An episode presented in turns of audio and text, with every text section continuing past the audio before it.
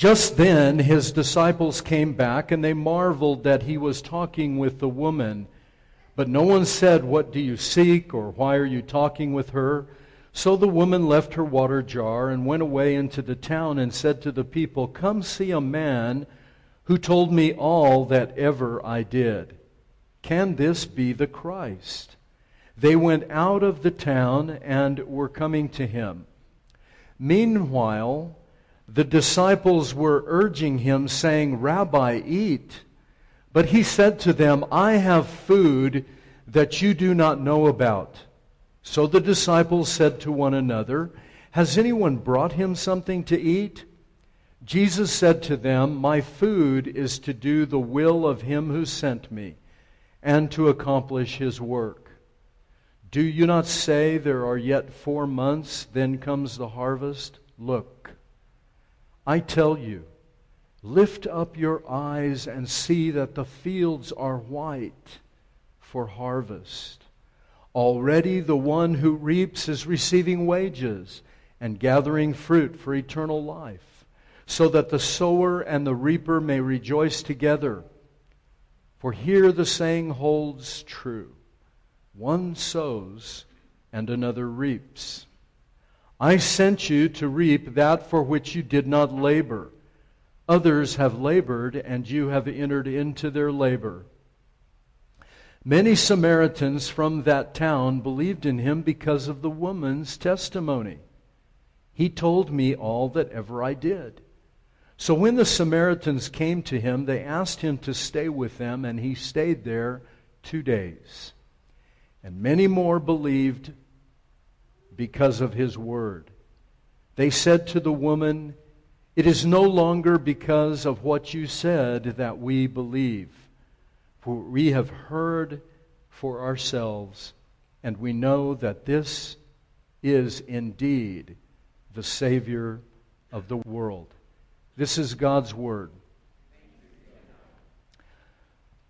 We've been talking for the past few weeks as we prepare to go to this new location about the vision, mission, the core values, uh, the purpose, why Christ, uh, Christ the King, our church exists. Uh, I was asked by one of my professors, uh, I told you uh, early on in the series, uh, he asked me point blank, why, do you, why are you in El Paso? Aren't there enough churches there already? And of course, there's more than enough churches. The problem is, we don't often know what we're doing. We just kind of go with the flow and, and end up reacting to many things rather than being proactive. But our church has a purpose, it has a mission, a vision statement. And you can see all those online. I don't want to take time to, to go over them again. But as we conclude today, I want to read for you our mission statement. What is the mission of Christ the King? This has not changed since I've been here for almost 13 years, other than we've tweaked the words a little bit, but the meaning has remained the same. Christ the King will achieve her vision by winsomely evangelizing the lost, intentionally making mature and equipped believers, and aggressively sending workers into the harvest fields through missions, church planting, and Christian education. Our uh, brothers and sisters here at the Christ the King and in El Paso who are in the military know what it is to execute, to be given a mission and to have to execute that mission. They're very generally very specific. And if you work for a company or for a, a corporation of some kind, you know that they often have a mission. They give their departments and people in the company a very specific vision and mission of what they're to accomplish. And the most successful companies, the most successful uh, military endeavors, uh, the most successful churches are churches that have a well defined mission uh, and vision and purpose for what they're doing. They have it very, it's very crisp. And we have that too. And some of it we do very well for a small church of 100 people or so. We do very well. There are other parts of it we don't do well, and I talked about that a couple of weeks ago.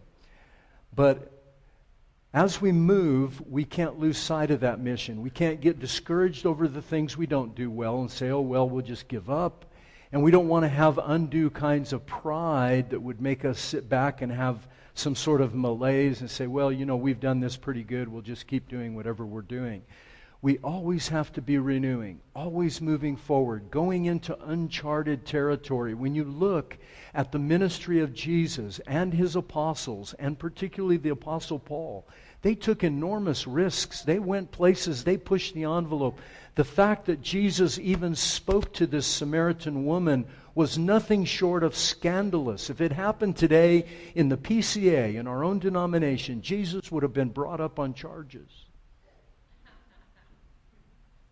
He took a great risk speaking with this woman. And yet the results are magnificent. And I, I don't want to go over all of those things. But three parts of our mission statement are evangelism, discipleship, and today we're going to talk about sending. Evangelism is generally known, and I think this is true, of taking people from non faith to faith. People who either don't have a faith or uh, are of another faith or perhaps have lost their faith, which unfortunately a lot of Christians get beat up in church and they end up leaving the church and their life doesn't get any better, and so they try, they, they'll try to circle around the church and see if they can find their way back in. And churches are very harsh, very critical. You know, if you leave the church, you have a black mark on your life. And Jesus was not that way. He recognized the brokenness of people around him. He understood that we get beat up sometimes in the in the what's supposed to be the safest place, churches. We often get beat up. And Christ the King is a place where you are welcome. If you have stains in your life, join the club. Because we all have those stains. Some of you hide them very well. I unfortunately have to get up here and talk about mine every week, which is no fun. But we all have those stains. We've all been hurt. We've all been wounded. And He asks us to come. Sometimes non faith to faith. People that are outside, we bring them in. Discipleship then is once you come into the church, you can't just sit there and warm the chair. You have to grow, you have to mature. That's what discipleship is about. It is making people into mature and equipped believers so that you're not afraid to engage the world and engage the culture. Christians make uh, it's on a continuum. We talked about this for many weeks. On the one end are people who cloister, hunker, and bunker. They withdraw from the world. They go into little tiny clamshells and they peek out, see if everything's safe, you know, and then they scurry to the store, to church, and then back real quick to home because they don't want to get polluted by the world. And then there are other people in the church who they just embrace everything. Everything's okay. And Jesus never said to do either one of those. He said to do something completely different. Be utterly and completely different than the world, remarkably different. But at the same time, love your world, love the people around you, especially those different than you, especially Democrats. You see, in our circles, to be, you know, political alignment often defines who we are rather than our Christianity. And we're very comfortable with people who are like us. Same color, same socioeconomic level. If you make the same, about approximately the same amount of money, you drive the same kind of, you know, nice cars. You know, if somebody comes in the church and has a bone in their nose, oh my goodness, we, we're not even sure if they're a Christian. And what, what we need to see around us are people that are not like us. Because there was a time, listen, folks, when you walked into a church. Now, maybe that's not true for everybody, but there was a time when you walked into the church and you were the person with the bone in your nose. And everybody knew it. And some people accepted you, some didn't. But Jesus Christ brought you there and rejoiced that you were there at the well where he could find you. So that's making a mature and equipped believer, making disciples, teaching them. And finally, today, looking, we're going to look at sending. This is after you've been equipped, and equipping doesn't take a lot of time. You know, the, the a friend of mine in Orlando told me the the best definition for discipleship is someone who takes 100% of what they know and uses it 100%. So you may only know a couple things. Maybe you know, I was blind, now I see. Maybe that's all you know. But you actually take that proposition, that principle of being blind and now seeing, and you go out and you put it to work. And you actually go and engage the culture around you with that one thing. I was blind, but now I see. You are a disciple. You are mature and equipped. Well, haven't read the Institutes of the Christian Religion. Well, not even Calvin read the Institutes for the Christian Religion. It was too tedious. He wrote it and then he gave it to us so that we could suffer. I mean, come on, folks. You don't have to be a student of theology in order to be a good disciple. You just have to take what you know and use what you know. And trust the Lord for the results. And that's what we're going to talk about today. Workers who are sent into the harvest field, engaging the world and the culture around us. In Matthew 28, Jesus said, All authority has been given to me in heaven and earth, therefore go. When we think about sending, we generally think about missionaries of some kind or another, or professional clergy like me. And, and church boards will go out and try to hire, you know, a hired gun, only without the gun, which I'm opposed to. I think pastors should all be armed and not against the world, against their congregation. You know, it's dangerous out there. It's a minefield. And so to, to, to, be, to go out and hire a professional holy person, which I am, by the way, professional holy person, to go out and hire them and say, okay, he's going to do the work of ministry, is to bring tears to the eyes of your Savior. He has hired you. He's engaged you. He wants you equipped. He wants you out there. I can't do everything. Not only can't I, I don't want to. I want to spend some time with my fig trees and my other stuff in my garden. So people have got to cooperate in order to accomplish the mission. One person can't do it. You can't hire professional clergy. It's every one of you is engaged to be a sent one, one who is ordained to be sent into the world. And we've been repeating week after week where you are sent is where you live, where you work, and where you play. Everywhere you go, your life and the words of your the, the, the whole of you is to embody the gospel. Even when you say a bad word, you're on the soccer field, your kids are playing soccer, and the referee makes a bad call, and you cannot contain it anymore, and you let fly with some bad word. At that moment, people are going to see, you know, this person is supposed to be a Christian. My God, what is up with that? But then they see how you treat the mistake you made. You see, repentance, folks, listen, repentance is as big a part of the gospel as obedience. Yes? I've been saying that for 13 years, folks. Somebody say amen. Amen. Obedience is a big part of the gospel, but so is repentance. In fact, Jesus said when a sinner repents, they throw a party in heaven.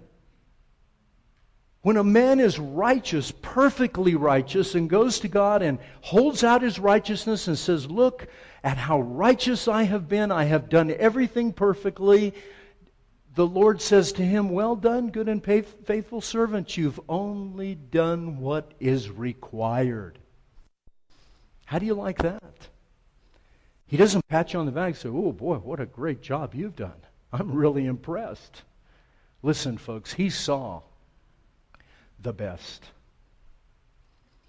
So don't ever go to him and say, Look how well I'm doing. Rather, go to him and say, Look how well you're doing in me. Both obedience and repentance. Repentance is not plan A or plan B. Repentance is plan A, and so is obedience plan A. They're all plan A. God doesn't have a plan B. So the summary and the purpose, the vision, the mission, the core values, everything that Jesus Christ was about, everything. If you can imagine someone as complex as Jesus, reducing his entire vision, mission, core values, very purpose for existing, he did it in just a few words, and here they are. My food is to do the will of him who sent me and accomplish his work. Wow. What genius, what amazing passion and compassion. Beautiful, highly emotive. You can just feel Jesus' movement inside of his soul, his, his very appetite, he mentions. Doing the will of God and finishing his work. And so, why are we committed? Why is Christ the King committed? Why did we include this in our mission statement? And frankly, I think we included it, I know we included it, because we believe that God is at work. Do you believe that He's working today? Sometimes it doesn't look like He is, but do you believe He's at work today, even as crazy as our culture is getting with transgender bathrooms and all the rest of that stuff? You know, Christians are wringing their hands over all these things. And I don't want our church, as your pastor, I don't want our church to be a hand wringing and whiny church. Amen? Or do you all want to whine and complain? Okay, good. No, we don't want to be one of those whiny and complaining church. Oh, well, poor us, poor us. You know, we're not going to get the candidate we want. We're not going to get the government. We're not going to get the Supreme Court we want. My, my, my, cry, cry, cry. You know what?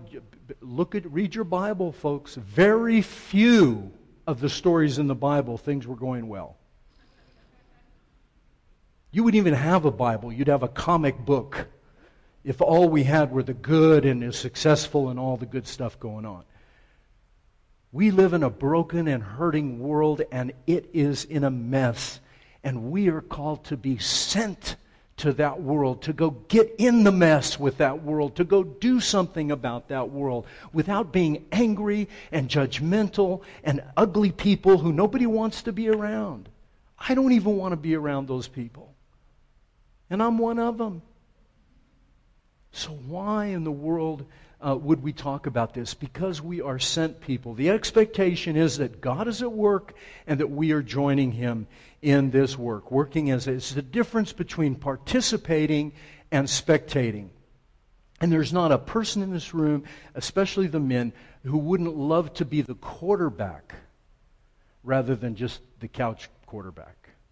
I mean, in our heart of hearts, guys, don't we really want to be on the playing field and, and actually be doing it? But we find vicariously through sports uh, some identity. But that's true of all human beings participating or just watching. And Christ the King is a participating church. So listen to what Matthew Henry said, and then we'll jump in this and we'll go quickly. Those, listen, this is profound. Those who would assist others in their correspondence with God. In other words, he's saying those, if you're going to help somebody have a relationship, he uses the word correspondence, but he's not talking about sending them a letter. He's talking about engaging them in a relationship. Those that would assist others in their correspondence or relationship with God must not themselves be strangers to it.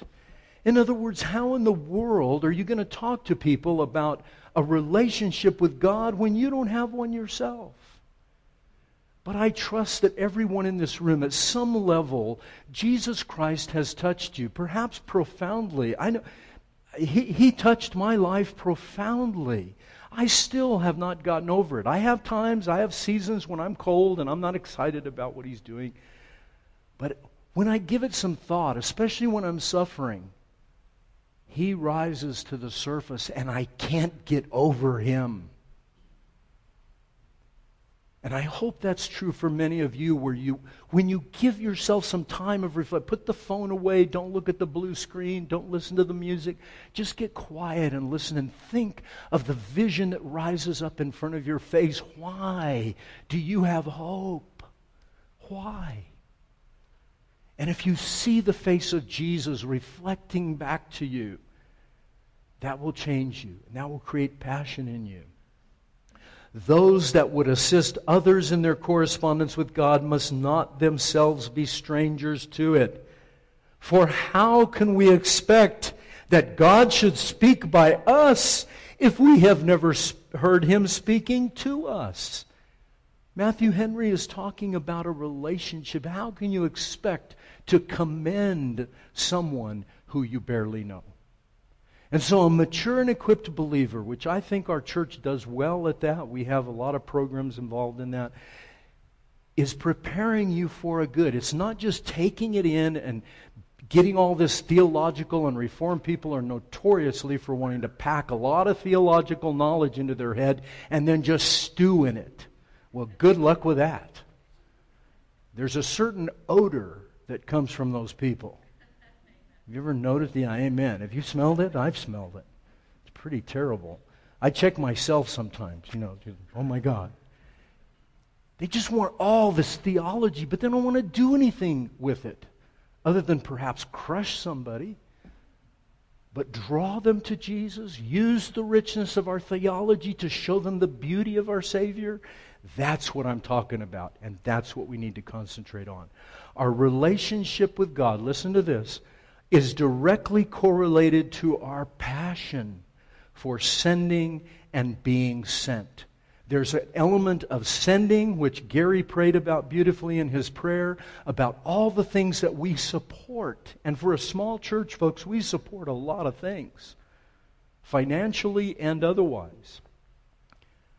But also being sent. Do you see yourself as a sent person? Whether it's to Monte Vista, as Scott talked about, whether it's to far from Kenya or Armenia, wherever you're going or is it just in your local little world? Are you a husband who sees himself as sent to his wife and children? Are you a wife who sees herself sent to her husband and her children? Are you a worker who sees himself sent to a company to do them good? Not just share the gospel, that for sure, but also to do good work, excellent work, productive work.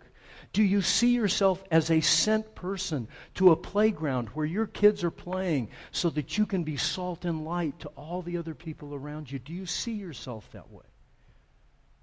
We have to, we must. So let me give you three things that will help us develop that kind of zeal. And I'll go through them quickly, but listen to these three things. These will help you. Jesus had, first of all, a singular appetite. In other words, the controlling thing was his appetite. The thing that controlled him was singular. Secondly, Jesus had a sense of mission. Like, I would love for our military folks to share with us some of the training they have got in that sense of mission. Given the mission by the commander, and you go and you execute, and you do it until it's done sometimes at the cost of their own lives. And this is no different, folks. Jesus said, if you're not willing to lay down your life, don't bother picking up the plow and following me. Don't bother, because it's going to cost you.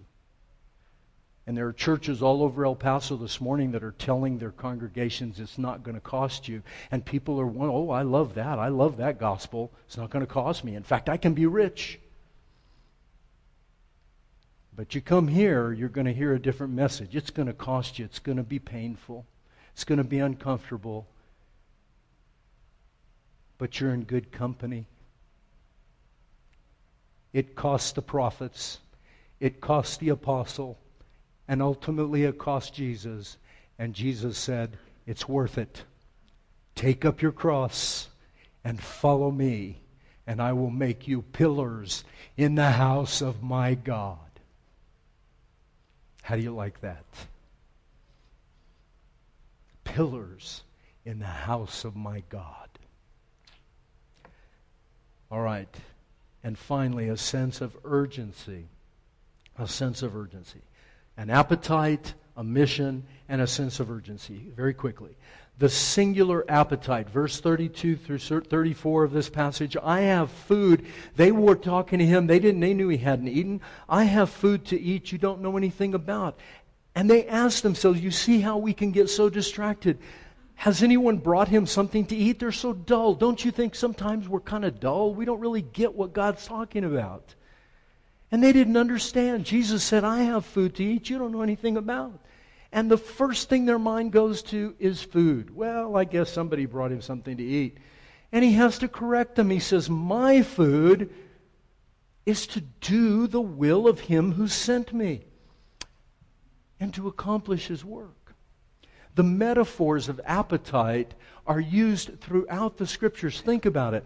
How powerfully controlling, you can almost not control the appetite of hunger. You can't control the appetite for thirst. It, it, it, it, it's overwhelming. It drives us, it moves us. What about sexual appetite? I won't go into a lot of details, but uh, because we have children, but there's there's a drive that pushes us that's very deep inside every human being. And it moves us. An appetite for approval. I mean, that's why I became a pastor. You all think I became a pastor because I was called by God. It's not it. I want your approval. That's the whole reason I do it. No, I'm kidding, of course, but only partly kidding.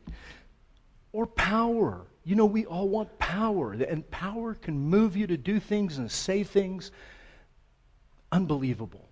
Think about the things, the appetites that move us. Think about the lion, the witch, and the wardrobe. And Edmund being offered what? What did the white witch offer Edmund that changed him completely from good? Turkish delight from being good Edmund to being bad Edmund. And it took the power of Aslan to break the power of that appetite. How did Aslan do it? He gave up his life. You see, that's what Jesus does. He comes and he addresses your appetites and he said, I'll free you from that appetite but it's going to take me dying, and it's going to take you falling in love with me dying for you, and letting the, what Thomas Chalmers called the expulsive power of a new affection, a new love, a new appetite. Jesus had that singular appetite, and he wants us to have that singular appetite for him. And if you have an appetite for him, You'll love what he loves, you'll hate what he hates, and you'll do what he says, and you'll go where he sends you. Go where he sends you. That's what he's talking about. The metaphors of appetite. Appetite are controllers.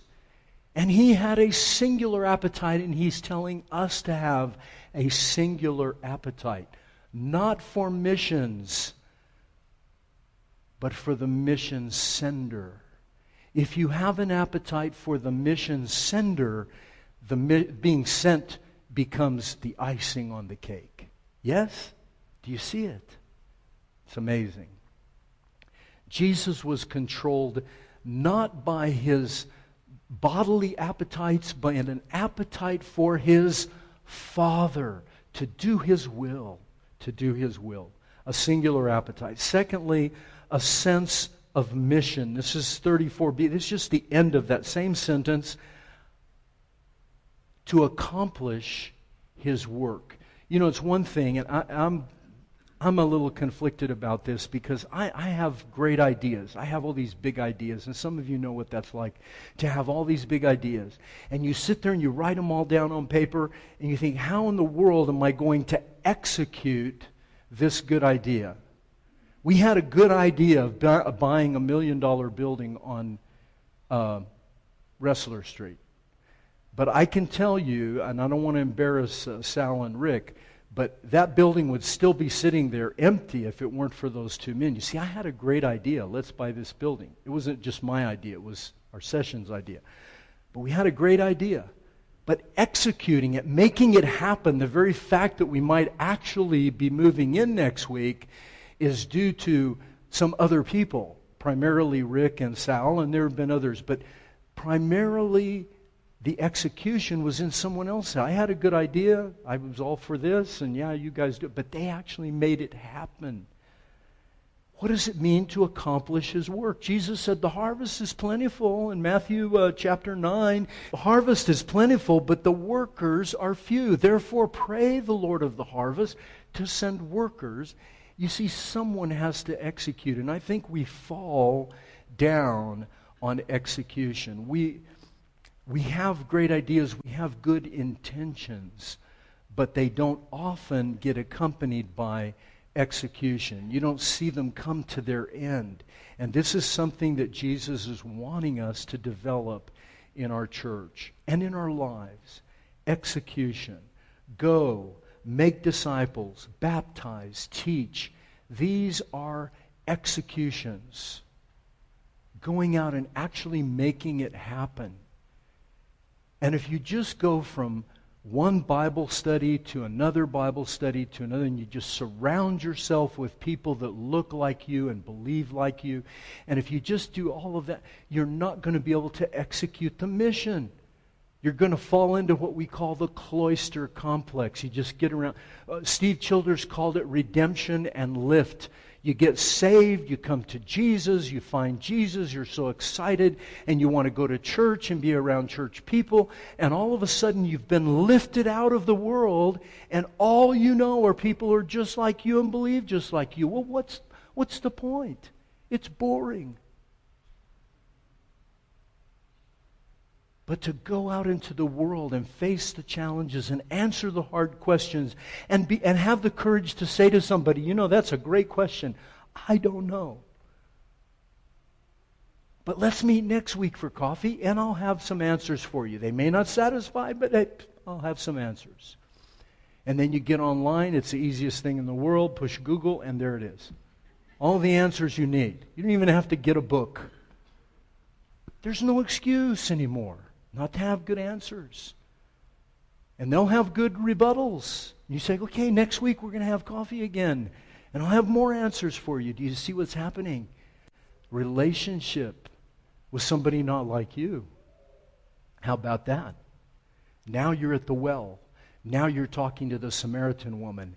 Now you're executing the mission that he has given us a sense of mission, an army of equipped and mature believers, not just your pastor. Well, the pastor does all that. No, no, the pastor can't do all that. I'm too busy. I'm playing golf and having a good time. No, you all have to get involved. Everybody has to do it. When we get to 1500 Resler, it's going to be nuts. That place is going to need a lot of attention, and the neighborhood around it is just teeming with people, and every one of those people is begging to hear this gospel you tell them this gospel, and they're going to go, you know, there's something different about that, and I want to know more. In Romans 10, uh, this is a very familiar passage, starting in verse 13. The Apostle Paul says, Everyone who calls on the name of the Lord shall be saved. He makes a propositional statement. You know, Romans is known for its tight logic. He's really kind of tight. And I'm going to show you what he says here. He says, Everyone who calls on the name of the Lord will be saved. He makes a proposition, statement of truth. Then he asks a question. Brilliant. This, this, he was a rabbi. And this guy knew how to ask questions, knew how to make propositions. He was brilliant. Everyone who calls on the name of the Lord shall be saved. Proposition. Question. How then will they call on him whom they have not believed? Good question. How are they going to call on him whom they have not believed? And how will they believe in him whom they have not heard? Do you see what he's doing? He's drawing you in with his, pre- his, his questions. He's opening up your propositions. He's making you think. How are they to believe on him whom they've never heard? Next question. And how are they to hear without someone preaching? And how are they to preach unless they are what? sent. You see, he's talking to you, to, to the church. He's writing a letter to the church. He's not talking to the professional ministers. We know what we're doing, or at least we want you to think we know what we're doing. We're sent, and you're sent. How are they going to believe? Then he gives his rationale for what he has just asked and what he's just said. As it is written, how beautiful are the feet of those who bring good news. That's the rationale. Then the conclusion. But they've not all obeyed the gospel. For Isaiah says, Lord, who has believed what he has heard from us? See, you can't talk somebody into the kingdom of God, can you? And if you go out there, if you're sent and you say, Well, I'm going to try to talk people into it, you're going to fail. And you're also going to be crushed with guilt because your, your arguments aren't going to be sufficient. It takes the power of the Holy Spirit. And so to be sent, how many of you have, how many of you believe in Jesus Christ and have the Holy Spirit in you? Well, everyone could raise their hand and say that, yes, I'm a believer, then you have Holy Spirit in you. And if you have Holy Spirit in you, then when you go out and preach, even if it's just, I was blind, but now I see, the power of Holy Spirit is with you. And then he finishes with the proposition listen, so faith comes from hearing, and hearing by the word of Christ. Do you see his tight logic? He, he makes a proposition, he asks a question, he gives the rationale, then he takes you to the conclusion. And what he's saying is, you've got to execute. You have to be sent. You've got to go. You don't have to go to the Philippines. You can if you want. You don't have to go to Japan. You can if you want. If God. My daughter-in-law spent three years in Mongolia by herself, living in a yurt. Do you all know what a yurt is? It's one of those domey things, you know. And she lived in a yurt. She ate horse meat. That's why she gets along so well in our family, because we eat crazy stuff too. She lived over there for three years. She was sent to Mongolia, of all places, to teach English and share the gospel when she got a chance. But he may not send you to Mongolia. I hope he doesn't. I, we want you to stay here. But where are you being sent? And to whom? Could be just your children. You're being sent to your children, sent to your workplace. We've already talked about this. A sense of mission controls where we go, what we think about, where we're being sent. And that's what I'm talking about. We do it as a church corporately, which Gary prayed. He included all the Southwest Church Planting Network. You know, 15% approximately of our budget goes to missions. And that's to say nothing of some of the other things that we do that we don't actually put in our missions budget, but, but could be characterized as mission. This is a small church, folks, and yet we are committed to giving a substantial portion of our finances to these missions. The Southwest Church Planting Network receives the largest portion of our mission giving, almost $700 per month we give to this one group, Southwest Church Planting Network. And do you know that the first church, guess what the first church the Southwest Church Planting Network planted in 1998? Guess who it was? It was Christ the King. 100% of the funding for this church came through the network at Park Cities Presbyterian Church. That's why this church exists. And since that time, we have planted over 100 churches in Arizona, New Mexico, and Texas. 80% of them still survive today, which in every other scenario that I've read about, 80% fail and only 20% survive. And it's because we have put the money and the intentionality into it. We support uh, the R.C. Sproul radio program uh, pretty substantially. We uh, support Mexico Medical Mission, the Opportunity Center, the Rescue Center, our own Presbytery, HLI, Young Life, InterVarsity. All of these things we support. Not to say nothing of the outreach of our local church. We have a diaconal fund, we have the Southwest Institute, we have Journey Group. I could go on and on. All those things cost money. I myself cost an enormous amount of money. Well, y'all understand. To, to do this requires resources, people with time, talent, and treasure to give to these things. And finally, the sense of urgency. I was very moved when I heard Gary pray that this morning. He had no idea what was in my sermon, did you? He had no idea. And yet, by the Holy Spirit, he prayed for a sense of urgency in our church. And that's the third point a sense of urgency. Jesus said this, verse 35 Don't say four months, then the harvest. In other words, he's saying, don't procrastinate. Say, oh, we got plenty of time.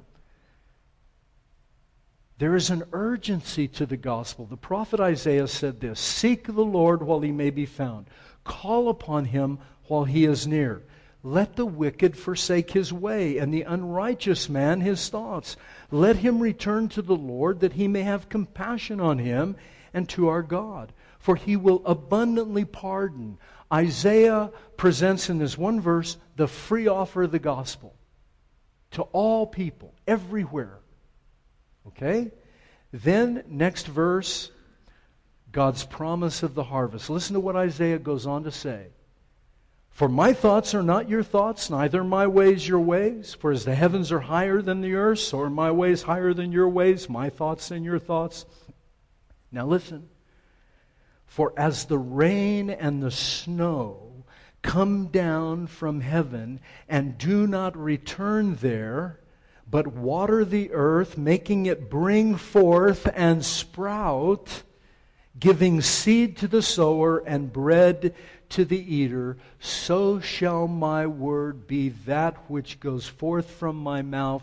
It will not return empty, but it shall accomplish that which I purpose and shall succeed in the thing for which I sent it. Do you see? There is the promise of the harvest. My thoughts are you're not going to know how any of this happens. You're not going to be able to program it. That's why our church, Christ the King, has taken a stance against program. We do not program things. We address needs and then the programs flow out of those needs. It's the opposite of what some churches do.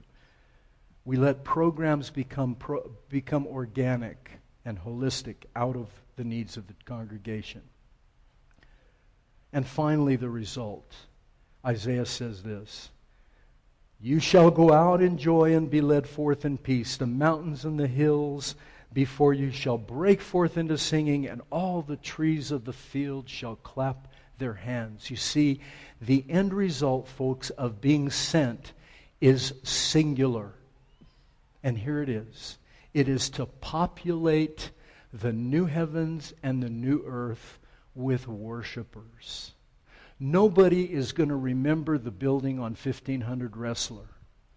As much as I love the building, it blows me away that we have even got this building. But in the end, folks, nobody's going to remember 1500 Resler, but they'll remember you. And when they see you in the new heavens and the new earth, they're going to run up and they're going to fall on the ground and kiss your feet and say, Thank you for telling me about Jesus. And then they're going to get up and grab you by the hand and run towards the throne. Wow, thank you. They're going to remember you. And we can never get our eyes on things. We must keep our eyes on the one who brought us, the one who met us at the well. The motive, folks, for our being sent, the very motive for it, is found in Hebrews Jesus Christ, the Lamb of God. Listen to this, and I'll be done. It is impossible for the blood of bulls and goats to take away sin. There's your proposition. It's impossible. Consequently, now hear this. When Christ came into the world, he said this. This was what he said. This was his gospel. Sacrifices and offerings you have not desired, but a body you have prepared for me in burnt offerings and sacrifices you have taken no pleasure. Then I said, Jesus said, then I said, Behold, I have come to do your will. O God, as it is written of me in the scroll of the book. Jesus saw himself as a sent man, a man sent into the world where the blood of bulls and goats were never able to accomplish the wiping away of sin. And yet it was going to take a life. It was going to take blood to remove that sin. And he said, therefore, I will do what you say. Give me a body. I will go and I, of my own free will, with no coercion whatsoever, will climb that tree and hang myself on a cross. Don't think the Romans killed Jesus and don't think the Jews killed Jesus. He killed himself, not suicidally, but out of love for you and me. He could at any moment have called the legions of heaven down to rescue him, and instead he said, I will go. You have prepared a body for me. The burnt sacrifices and the offerings did not work. Therefore, I will go. I will accomplish your will. For God so loved the world, he gave his Son. That's the motive for being sent. Why? Because he was sent to you and I. We wouldn't even be here today. We wouldn't even have we, we might belong to some other crazy religion, but he was sent to you, sent to me, and for that we are eternally grateful. Will you believe him? Will you trust him? Will you be sent? I hope you will. Let's pray. Father, uh, we're so very grateful that in your love for us and your compassion for us, you did not spare your Son, but sent him into the world to save us to rescue us from the brokenness of our own sin. And he willingly climbed that cross for us. I lay down my life for the sheep, he said. Lord Jesus, I pray with all my heart that you would create in each of us uh, that sense of urgency, that sense of mission, and that sense of being sent into this world wherever we live, work, and play. Help us, Father, to do it, I pray. In Christ's name, amen.